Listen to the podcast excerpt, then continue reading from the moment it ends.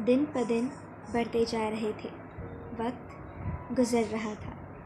अब दस साल बाद दिल्ली के एक शहर में एक बेहद हैंडसम लड़का बहुत सीरियसली फाइल्स पढ़ रहा था। उसकी आँखें बहुत तेज़ थी।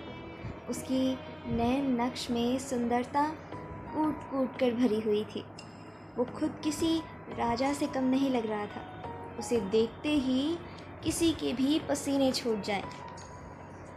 मित्तल कंपनीज़ की क्या डिटेल्स है गौरव? गौरव जो कि अक्षय का असिस्टेंट था।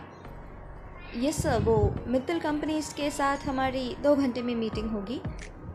हम्म, मुझे उसमें कोई गड़बड़ी नहीं चाहिए। सब कुछ रेडी होना चाहिए ओके?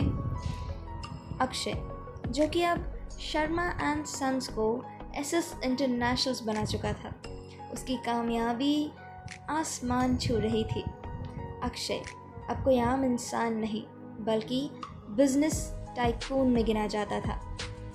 वहीं, चोपड़ा इम्पीरियल्स में, प्रभास चोपड़ा प्रेसिडेंट की चेयर पर बैठे थे।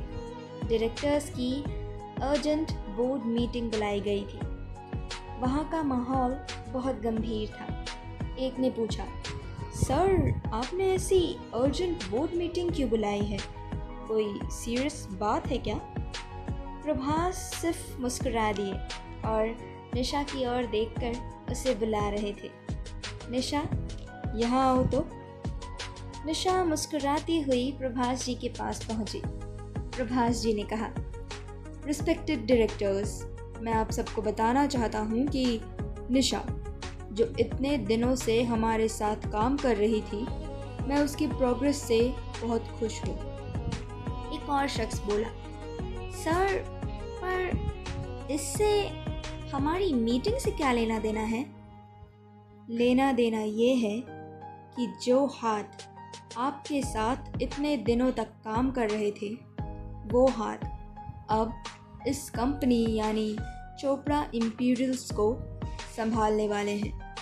Introducing my lovely daughter miss Nisha Chopra वहाँ बैठे लोग अचानक से आँखें फाड़ फाड़ कर निशा की ओर देखने लगे, जैसे कि उन्होंने कोई भूत देख लिया हो।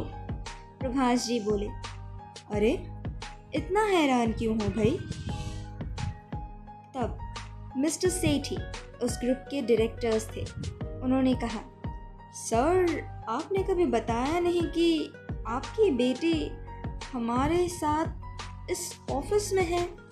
मतलब हमने उसका नाम तो सुना था, लेकिन उसे कभी देखा नहीं तो sorry actually sorry my respected directors फिर निशा ने कहा सॉरी माय रिस्पेक्टेड डायरेक्टर्स पर मैं आपको एक बड़ा शौक देना चाहती थी।